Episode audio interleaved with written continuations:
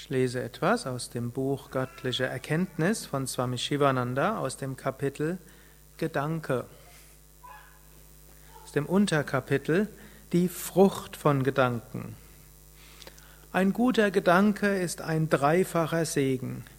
Zuerst nutzt er dem, der ihn denkt, indem er seinen Geistkörper verbessert. Zweitens nützt er dem, über den gedacht wird. Letztlich nützt er der ganzen Menschheit, da die allgemeine geistige Atmosphäre verbessert wird.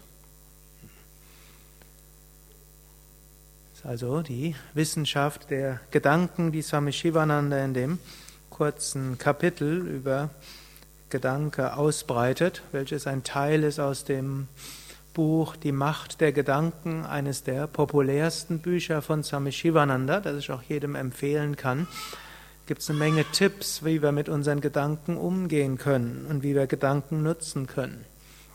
Also, und hier sagt er, wir können uns bewusst sein, unsere Gedanken haben eine gewisse Kraft und wir haben auch eine gewisse Fähigkeit, uns auf unsere Gedanken Einfluss zu nehmen. Wir können zwar nicht einen Gedanken dadurch verhindern, dass wir sagen, ich will ihn nicht mehr haben, aber wir können einen beliebigen Gedanken hervorrufen. Angenommen, ihr wollt jetzt denken an einen Sonnenuntergang, ihr könnt die Augen schließen und habt einen Sonnenuntergang.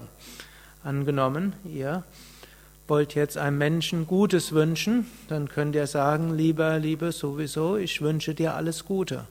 Wir können bis zum gewissen Grad Gedanken willkürlich hervorrufen.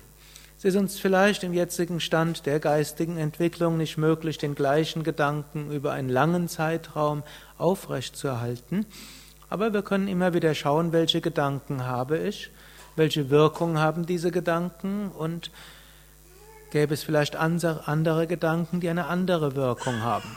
Und wenn wir einen gleichen Gedanken öfters hervorrufen, dann wird das wie eine Gedankengewohnheit. Und dann brauchen wir nicht mehr nachzudenken, ob wir jetzt diesen oder jenen Gedanken haben. Wenn wir zum Beispiel immer dann, wenn was schief geht, sofort den Gedanken fassen, was viele es hat alles eh keinen Sinn, ist alles sinnlos, ne? dann wird das wie eine automatisierte Sache. Und wenn etwas schief geht und dann und man sich sofort geistig sagt, ich freue mich auf die weitere Herausforderung, das kann man wie, wie zu einem konditionierten Reflex werden lassen. Wir müssen das einen Monat lang uns bewusst vornehmen. Wann immer etwas schief geht, sagen wir ein paar Mal, ich freue mich auf die neue Herausforderung. Und dann ändert das die gesamte Herangehensweise, wann immer etwas schief geht. Es wird wie so ein zweiter Reflex. Geht was schief, ich freue mich auf die weitere Herausforderung. Oder wir können morgens den Tag beginnen, wenn wir morgens aufwachen, mit hm, weniger positiven Gedanken. Vielleicht kennt der eine oder andere das und sagt, ah, jetzt muss ich wieder aufstehen, was wird das für ein Tag? Hm?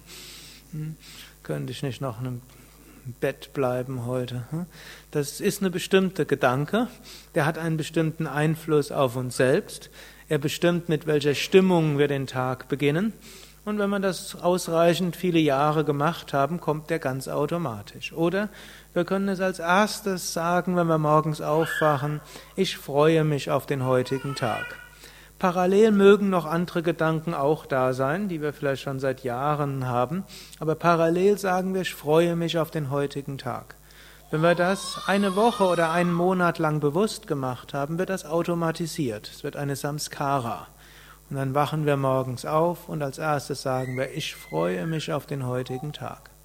Das beeinflusst uns selbst, das beeinflusst die Menschen um uns herum, es beeinflusst die geistige Atmosphäre. Und ebenso auch mit jedem Menschen, mit dem wir zu tun haben. Wenn wir Gedanken des Verständnisses haben und gute Wünsche wünschen, dann hilft das uns, es erhebt uns und öffnet unser Herz. Es hilft dem Menschen, dem wir diese positiven Gedanken schicken, und es schickt positive Gedanken in die ganze Welt. Hariam Tatsat.